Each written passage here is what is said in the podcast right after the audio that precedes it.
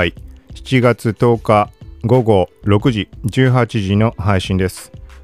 今回もちょっと前にやったみたいに Twitter アカウントでツイートしたもの、ここをざっくり拾いながら話をしていこうと思います。まあ、タイトル読み上げ程度になるものともあるとは思うけど、主に SNS 関連と、えっ、と、まあ、ガジェット、テック、そのあたりになると思います。はい。この番組は、コークチ T が SNS、テック、ガジェットの最新情報を独自の視点で紹介解説していくポッドキャスト、聞くまとめです。ながら聞きで情報収集に活用してください。はい。まあ、今、現時点で最新になっているものが、えっ、と、投稿時間、17時33分に投稿したものです。はい、TikTok 関連のもの。はい、ここそのままちょっととりあえず読んでみます。テッククランチジャパン、現在は復旧済みというところで、米国からの追放が検討される中で、TikTok のいいね数と再生回数に異常。はい、こんな話上がってます。なんだろうね、さっきちょっとざっくり目を通したんだけど、なんかまあ原因不明みたいな感じで、7月9日の午後に、まあ、対象範囲も不明なんだけど、異常な状態が起きていた。はい。該当ユーザーは自分のものも他のユーザーのものも含めて TikTok 投稿のいいね数がゼロになり再生回数もゼロになった。はい、みたいな話です。で、まあすでに回復済みってことみたいだけど、はい。で、このあたりは、まあ TikTok 関連いろいろ動きがあるので、後でちょっとこの点は、えっ、と、全体的な動き。なんか最近ブログにものすごいアクセス多いので、えっ、と、TikTok なくなるのとか、TikTok 日本禁止とかってアクセスものすごい多いです。はい。で、その対象で来てくれてる記事っていうのが、2019年の2月あたりに、TikTok が、あの、配信になるっていうデマが出回った時があって、はい。で、その後に、まあ、4月に配信になるって噂が出回ったんだけど、TikTok Japan が否定したっていう記事、はい、それ書いたものがあって、そこにアクセス来てます。で、今現状アクセス来てるのは、まあまさしく今のインドであの禁止になったとか、米国が敵視してるとか、そういう絡みだと思うんだけど、ちょっと後の方でまとめて触れようかなと思います。はい。続いて、ディジデージャパン。ディジデーでいいのかな？いつも眺めてるけど読み方知らない。ディジデーだよね。違うのかな？はい。在宅勤務によってサブスク収益が大幅に増えているブルームバーグメディアグループ CEO のジャスティン・スミス氏。はい。まあ、みたいな話です。まあ、響きのままだと思うけど、在宅勤務っていうのは当然コロナの影響で、まあ、外出自粛、海外においては外出禁止だとかそのあたりだと思います。はい。で、まあ、なんだろうね。なんか、米ディジデーが主催したパブリッシングサミット。はい。で、そこで、まあ、サブスクリプション収益が極めて大きな成長を見せていると語ったとのことです。はい、このあたりは、まあ、ちょっと細かいところ触れるつもりもないし、まあ、そんなに詳しいわけでもないので、まあ、最近上がった他の話題としては、まあ、まさしく何日か前のツイッターがサブスクプラットフォーム構築中みたいな、はい、コードネームグリフォンとして、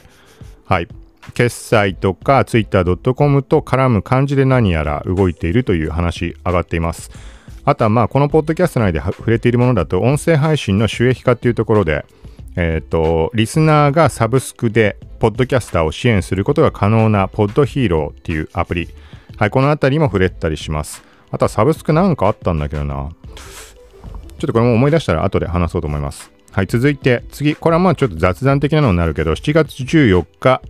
ペヤング超超超大盛りギガマックスガーリックパワーファミリーマート先行発売。はい、これはまあなんとなく気になってからリツイートしただけなんだけど、あの極激辛みたいなやつ、YouTuber とかいろいろ食って辛い辛いって言ってるやつ、はい、気になってるずっと食ってなかったんだけど、食ってみて、あの市販レベルでこの辛さをよく出したなっていう、激辛っていうんであればこのぐらいは出してほしいなっていうところの基準のものでした。ただめちゃくちゃ辛い。辛いのめちゃくちゃ得意なんだけど、あのーやっぱ味がちょっと損なわれてる気がするので、あの、めちゃくちゃ辛くてうまいものとからあうまくないものってあると思うんだけど、ただ辛いだけな印象が個人的にはありました。あの、辛いのがちょっとだけ食えるとか、辛いの苦手な人とかやめた方がいいです。辛いの得意な人でも、あのーココイチの10辛とか余裕っていう人ぐらいじゃないと厳しいかもしれないです。はい。まあ、結構、あと、食い終わった後はちょっときつい感じありました。あの、舌とか、あの、唇とか、風邪でもう痛いみたいな。はい。でもまあ、あの、2つ買っといたので、もう1回食ってみて、その後にも確認しようかなと。何の確認だった話だけど。はい、続いて、マイクロソフト初の Android スマホ、2画面仕様の Surface Duo は順調な仕上がりのよう。はい、ギズモードジャパンの記事です。はい、これいつ頃だろうね？2019年の、あれ何月だっけ ?10 月、もっと前かな？に、マイクロソフトのなんか発表会みたいなのがあって、その時にこの Surface Duo、まあ折りたたみ式のスマホと、まあもう一個気になったのが Surface Neo だったかな？まあ折りたたみのパソコン。はい。あのー、なんて言うんだっけ？フォルダブルじゃなくてなんか呼び名あると思うけど、なんか有名なのあったよね。どっかのメーカーのスマホ。なんとかフォールドみたいな。全然伝わんないかもしれないけど。はい。まあ、2画面で折りたためる。まあ、なんか手帳みたいに折りたたんで開いて2画面両方とも画面になってるみたいな、そういうスマホです。Surface Duo。はい。全然これ情報を終えてなかったけど、Android なんだね。当たり前か。Windows フォンとかそんなのもう随分前になくなったわけだよね、多分。全然ここはわかんないけど、まあ、こんな話上がってます。まあ、この Surface Duo の方はそんなに気になるところはないんだけど、もしこの2画面のものを興味あるんであれば他のメーカーのものかなとは思うんだけど、Surface Neo はちょっと気になるかなと。はい。まあそんなこと言ってる間に、どこのメーカーかちょっとわかんないけど、結構この2画面っぽいタイプのパソコンっていうのを見かけるようになってきたので、ちょっと前でなんかキーボードの上のところにも画面が表示されてる。あれどこだろうね。はっきり思い出せないけど、はい。まあ、このあたりは、そのどっちかというとパソコン方面は気になるかなっていう感じです。まあ、これも興味ある人は、ついたタイムラインの方行って見てみてください。はい。で、続いて、TikTok Japan リツイートしたもの。はい。深田京子さんの TikTok アカウントがスタート。公開予定の夏休み動画企画の予告などで、予告など、他では見れない不可ンコンテンツが見られます。はい。で、なんかプレゼントっぽいのもあるみたいです。公式 TikTok をフォロー動画の外部へシェアで、外部へね、外部へシェアで、抽選で10名にサイン付き写真集と特別動画が当たるキャンペーンも開始予定。はい、このあたりに関しては、まあ、さっきも TikTok の話はしたけど、あのね、これ実はね、録音して、あの、公開してないデータがあるんでね、そのさっき言った TikTok なくなるの？みたいなのに回答するような、スタンド FM でやってるような形式のものを、まあ、スタンド FM もそうだし、ポッドキャストとかでも配信しようと思ったんだけど、まあなんかね、いろんな情勢とか関わるような類のだから、ちょっとあれかなと思って、何を知ってるわけじゃないし、ただそれはちょっとタイミング見て出すかもしれないので、なので、この辺りの話を最後に一応、2018年末ぐらいからどうこうみたいな話含めてちょっと話をしようと思います。はい。続いて、これはね、いつもちょっと申し訳ないけど、読み方わかんないんだけど、36KR Japan at 中国デジタルデジタル経済とかかな。ちょっと後ろの文字が見えないんだけど。日本経済新聞の 36KR ジャパンっていうメディアです。中国関連の情報すごい充実してるメディアです。はい。中国版ツイッター、ウェイボの運営元、上場20年で非公開化を検討。はい。これは全然触ったことない人はわかんないかもしれないけど、これなんてこの中国名読むのかわかんないけど、まあ、ウェイボ、ウェイボって呼ばれるもの。フォトグラファー界隈とかで一時話題になって始めた人多かったら、あとはキムタクとかも使ってたっけか。それでも話題になったのかな。はい、まあ中国版ツイッターと呼ばれるそのサービス。はい、これが、うん、まあタイトルのままなんだろうね。上場20年で非公開化を検討ってなってます。で、ちょっとだけここを見てみると、まあ、この Weibo を運営する中国サービス、ここら辺よくわかんないな。シナ？シナって読むのかな？このね、ドメインはよく見るんだよね。俺の写真をね、よくここから、ここのやってるブログなのかなんかわかんないけど、こ関連会社のなんかブログサービスみたいなのでよくあの勝手に写真を使われてることがあって、はい、とかで見かけるんだけど、はい、がオフィシャルサイトで、なんとかなんとか CEO のなんとかなんとか氏が率いる持ち株会社 New Wave MMXV Limited、はい、から拘束力を持たない非公開化の提案を受けたことを明らかにした。はい、ちょっとわかんないね。で、非公開化を選択する理由については、あ、ごめんなさい。ちょっともう読めないのだらけだ、その社名とかが。えっ、ー、と、なんか経営陣は同社に対する支配権を100%獲得して多様化戦略や事業の施行を進めることができ、同社の発展にさらに多くの構想の余地を得られるからだという、はい、ごめんなさい、ちょっとわかんないと思うので、これはまあ、あの、飛んで見てみてください。はい。まあ、何にしても中国版ツイッターって呼ばれるようなサービスがこういう動きを見せているっていうのは、最近の中国の絡みとかも含めてなんか興味深いところはあるなと思って、今回取り上げました。はい、続いて、昨日、えっ、ー、とね、引用、うん、違うな、昨日シェアしたもので、なんかね、木に吊るした丸いテントみたいなのの記事が出てて、ベルギーで新スタイルのキャンプが人気みたいな。はい。で、なんかちょっと興味があったんだけど、そしたら今日ね、関連する動画が流れてきて、ロイターのツイート。はい。木の中で休憩はいかが？ベルギーで雫型天気が人気。はい。なんて言うんだろうな。なんかこうね、農道って言ったら違うかな。山ん中っていうのとも違うかもしれない。こう木がずらっと並んでる道に、そんな高い位置じゃないところに丸い球体状のテントをぶら下げて、そこになんか2人の人が腰掛けて、その窓に当たる部分、入り口のところ、なんかはしごで登って、で、中で、まあ、過ごすみたいな。高さどのぐらいだろう？球体の下のところで考えても2メートルないかなぐらい。もっと高い位置なのかなと思ったんだけど、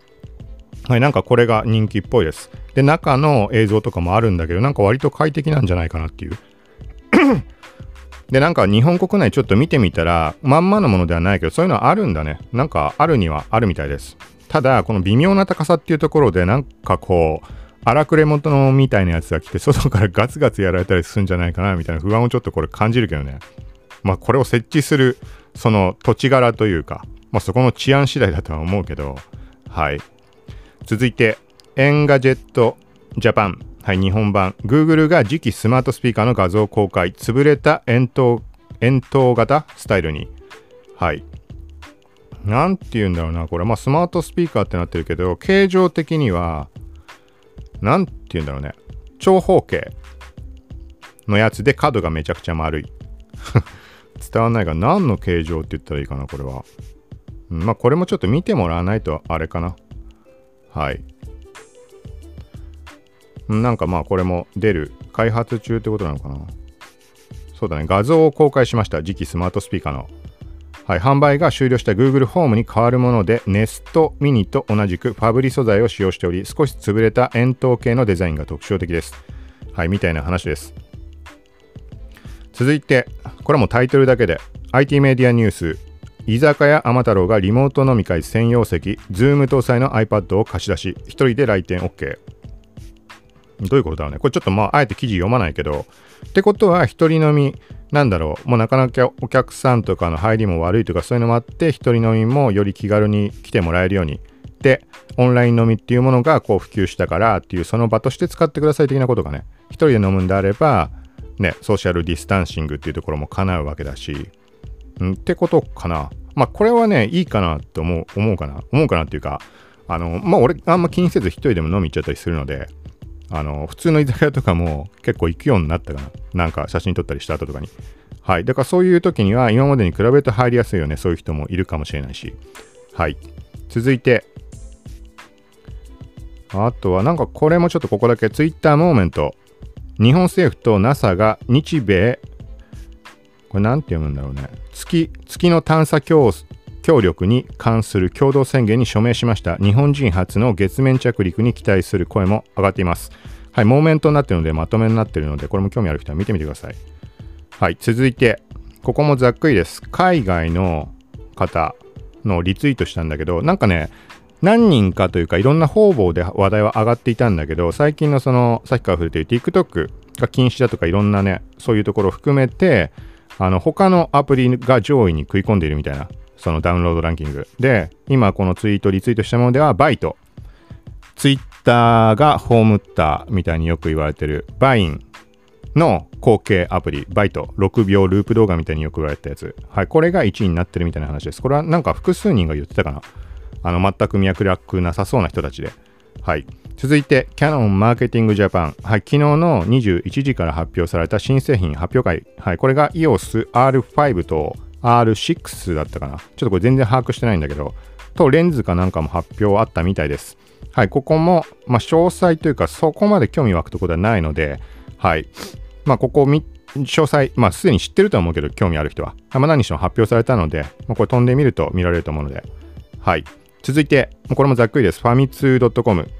明け赤グラディウス、スイッチ向けに7月9日配信、コナミを代表する傑作シューティングゲームが蘇る。はい、まあ、グラディウスはね、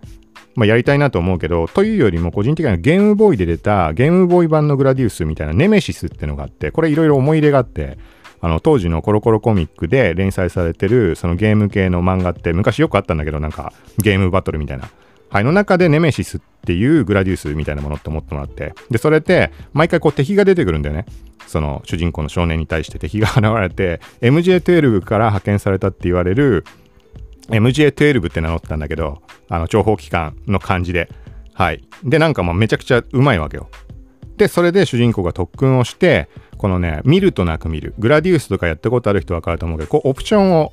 あの、ストックしていって、ここだって思ったら、例えばこのミサイルを装備したいってなった時にボタンを押して装備。で、バリアだったら6個貯めなきゃいけないとか。そのオプションが溜まっていくところを目で追ってるようじゃダメだって。この画面全体を見る、見るとなく 見るみたいな感じで、で、最終的に、まあ、最途中でなんか電車、走っていく電車を目でこう顔をね、動かさずに目だけで追って、目を左から右に流して、で、電車の進行方向と合わせて見ることによって、中の人が止まって見えるとか、そういう訓練をした結果、ゲームのね、対戦の当日かなんか、桜の花びらがバーって前散ったところで、なんか36万5431枚みたいに言って、まあ、それが全部見るとなく見て把握できちゃったっていう。はい、そこの印象がめちゃくちゃ強くて、多分俺小学生か中学生かそのぐらいだと思うんだけど、だからネメシスがやりたいんだよね。復活するならその白黒のやつ。あんまその古いものってもう全然なんか懐かしいなとかあんま思わないんだけど、そのネメシスはすごい惹かれるものがあって、はい。まあ関係ないけど、はい。で、続いてもう一点カメラ関連で、富士フィルムのウェブカムアップ。はい。要は、まあ、オンライン会議とかそういうので使う、前話したキャノンが一眼をウェブカメラ化できるみたいなツール、最初にキャノンが動いたんだっけか。で、その後に富士フィルムが Windows 版を出して、で、続いて MacOS 版を出したという話です。ちょっと細かいところ俺は知らないので、あの、富士フィルムのカメラ使ってないので、けど、だから昨日公開だったってことじゃないかなと思います。はい。ということで、今回は一通り、まあこんな感じです。Twitter の TL の方を見てください。時間の余裕あれば各サイト概要欄にリンク貼って飛べるようにもしようとは思います。はい。で、途中で触れた TikTok の話。えっ、ー、と、今回何個か、まあ TikTok の話出てきたけど、フカキョンの、まあ、なんだろうね、キャンペーンというか、みたいなのと、あとは、TikTok のいいね数とか再生数に異常。と、もう一個あったね、確か。まあいいか。このぐらいで。まあ何にしてもその録音したものを公開するかわかんないからちょっと触れておくと、日本国内では7カ所かなんかの地方自治体と連携を開始しているとか、そんな状況だと思うんだけど、今現状。まあいつ開始したかまで把握してないけど、に対して、まあこれは前からだけど、海外においてはその TikTok を危険視するっていう話で、まさしく今現状そうなっているわけで、インドで TikTok 不分59のアプリが禁止、で、アメリカがファーウェイと同レベルで敵視、するみたいな、まあそういうふうに考えてるみたいな。で、オーストラリアでも禁止みたいな話が、禁止検討みたいな状態になっています。だからそういうのを目にした人がブログに気になってきてたのかなとは思ったんだけど、で、ちょっとそこを触れておくと、この現状っていうのは今に始まったことじゃなくて、まあ、これはね、その今聞いてくれてる人のがどのぐらい情報を追ってたか次第だと思うんだけど、2018年あたりにもうちょっと気配ってあって、で、個人的にすごい思ってたところがあって、それなんとなくツイートしたものがあって、ちょっと前のツイートまとめの時にも触れたかもしれないけど、はい、まあそういう感じを受けてたら、翌月に米シンクタンクが TikTok とかそのアプリ関連に関しても同じ傾向に行きそうな気配みたいな、なんかそんな話が上がってました。はい。だから、ゆくゆくはこの中国関連のものは確実にそうなるだろうなとは、まあ思っていたんだけど、これが何かっていうと、今現状でももしかしたら理解していない人っているかもしれないので、あの、俺の分かる範囲で一応話をしておきます。これ、本当に正確かって言われると分かんないけど、別に、あの、陰謀論だとかそういう話ではなく、普通にメディアで昔から上がってきていたもの。はい。で、今回見たメディアの中でも多分ね、結構細かく書かれてたんでね、ただそこで完全に読み取れるものでもなさそうだったので、はい、この TikTok とかファーウェイに関して、この情報を収集してるっていうこと自体は、まあ問題だったとしても、本当の問題はそこじゃなくて、中国の体制だとかそういうところにあります。中国のなんていうの法律って言っていいかわかんないけど、国家情報法っていうものが存在して、これは、もうあえてざっくり言い方するけど、あのちゃんと知りたい人はちゃんと調べてください。これはあの捉え方、ニュアンスとか間違いあるかもしれないので、はい、ざっくり言うと、中国の個人や企業は中国の、まあ、諜報機関とかの諜報活動に協力する義務があるみたいなそういうあの法律みたいなのがあの存在します。で今言ったままだちょっときつすぎる義務かは分かんない義務って書き方されてないかもしれないんだけどそれをフォローする感じであの別の条項っていうのを設けられてはいるんだけど、まあ、ざっくり言ったらそういう感覚ですなので TikTok が情報をその収集してるってこと自体は仮にあのー、まあいいとしていいかどうかわかんないけど、詳しいことわかんないので。だからよく別にそんな個人情報なんか取られたってお前ら騒ぐような存在じゃねえだろみたいな話ってよくあると思うんだけど、そういうことじゃない。そこじゃなくて問題中国政府に渡る可能性があるっていうところになります。はい、でそのそれが渡ったらどうなるかっていうところの話までちょっと触れるつもりないけど関連あるようなないようなっていうところで言うとうんと、まあ、なんかあのー、まあいいかあえてじゃあちょっと適当な話をします中国にあのー、まあ、旅行に行った途端に逮捕されるみたいなことが今後起きてもおかしくないんじゃないかなっていうそういう懸念とかっていうのも昔から上がってます。昔からっていうかその当時2018年ぐらいで調べてそういうのを懸念してちょっとツイートしたことがあったんだけど実際にそんなことがあるかは別としてなんかわけわからず逮捕されちゃったって話ってあったりするじゃん中国で。はい、要はそういうところも含めてあとはただただだからあれだよねアプリを中国のアプリを使っただけであの何か起きてしまう可能性。はい、そういうところも含めての話そういう懸念も含んでいるっていうところを分かっておいた方がいいんじゃないかなってはいでだからっていう言い方でいいかわかんないけど、ファーウェイもそうだし、TikTok も前に上がってたような気がするんだけど、だから中国に、中国に本拠地があるから問題だっていう話になって、じゃあ移動しようみたいな話ってどっちの会社も上がった気がするな、ファーウェイも TikTok も。で、TikTok はまさしく今多分そういう話上がってると思います。はい、要は中国のだからだからここそこからも分かると思うんだけど TikTok がどうこうってよりは中国に存在している企業のためにあの、世界からよく思われないっていう状況さっき言った絡みで。それだけではもちろんないと思うんだけど、はい、があるっていうそういう実情があるのでだからそういう面で考えるともし仮に TikTok がその中国からまあ出ていくっていう形を取った時にはあの各国ねそれだけで回復できるとは思えないけどわかんないけど日本国内に関しては何にしても現状その TikTok 禁止とか配信になるとかそんな動きはないのでさっき言ったみたいにフカキョンがどうこうとかキャンペーンとかもやってるぐらいだしはい現時点ではだからそういう話は上がってないと思います。ただし、まあ、今回話したことと真逆になってしまうかもしれないけど、まあ本当に実際のところどう動いていくかっていうのは、これはもうね、一個人で分かるところじゃないし、もちろんニュースメディアとかも含めて把握できるようなところではないと思うので、はい。まあ、ここまで聞く人っていうのはね、その TikTok ななくなるのみたいな思ってる人はここまで聞くとは思えないので、まああれだけど、はい。まあ今話したのはもう本当にざっくりの話になるので、細かい話は、あの、もしよくはそういう状況を知らなかったみたいな人いたら自分で調べて、はい、確実な情報、ニュースメディアとかでちょっと確認してみてください。はい。というところで今回は一通り以上です。はい。で、一番最後またマイクの設定状況、今回ちょっと変えてます。えっ、とね、ちょっとね、こんないっぺんに変えない方がいいんだろうけど、比較用には。まず今回変えている状況っていうのが、定期カットを 40Hz、いつもオフなんだけど、あえてやってみました。で、プラス、これがね、合わせてかぶせてやる必要はなかったなと思うのが、マイクの角度下から上にしてます。いろいろ試したり、その後にもさらにいろいろ調べたりしたんだけど、やっぱり下から上っていうのは、あのー、くちゃくちゃ音が入る、デメリットとしては。で、プラスメリットの方としては、これ人によると思うけど、低音が強調される。もうこれ単純に、これも配信したんだっけな、してないっけな、ボツで墓場行きにしようと思ってるやつかな。あのね、これ結構重要っぽくて、あのー、当たり前なんだけど、下から上に向けて今口に向けてるんだけど、ってことは胸とか、えっ、ー、と、喉に近い。はい。で、低音とかが強調されるのは、この胸とかその気管とかの底の震えとかそういう、声自体がま震えっていうところだと思うんだけど、はい、そこが、あの、重要なところになってくるので、だから単純に近いから多分そこの低音が響きやすい。はい。だから上から下に向けた時にくちゃくちゃ音が入らないっていうメリットに対して逆に低音があの足りなくなってしまうみたいな話があるんだけど、だからそこがあって、くちゃくちゃ音っていうところで上から下にずっとしてました。ここしばらく。けど今回はまあ、その低音、低音というか上から下っていうのがちょっとなんか違うかなと思って、くちゃくちゃ音もどんなもんかなっていうのも含めて下から上に久しぶりにしてます。あとは視界をね、遮られてしまう。今真正面から録音してるんだけど、顔は真正面に向けてマイクが下からこう上に向いて、で、ポップガードをつけてます。はい。これだと真正面は見えるんだけど、なんだけど、上から下の角度にすると、そこにポップガードかぶせるのでね、真ん前にね、目の前塞がれちゃうんだよね。もちろん距離感次第だと思うけど、はい、そんなところもあって、今回は下から上にもう一回戻してみました。だからこれの聞こえ方で、プラス、だから定域カットを入れてしまってるので、そこで結構違って聞こえると思うので、でよりカラッとした感じ、ガラガラというかカラッとした感じというか、この定期カットは多分増やせば増やすほど、イメージ的なラジオの音っていうところには近づくと思うんだけど、はい。まあ、そんなところで今回はこういう設定です。その他はいつも通りです。まあ、マイク自体はまあいつも通りタスカム DR07X で風防をつけて距離10センチないぐらい8センチぐらい。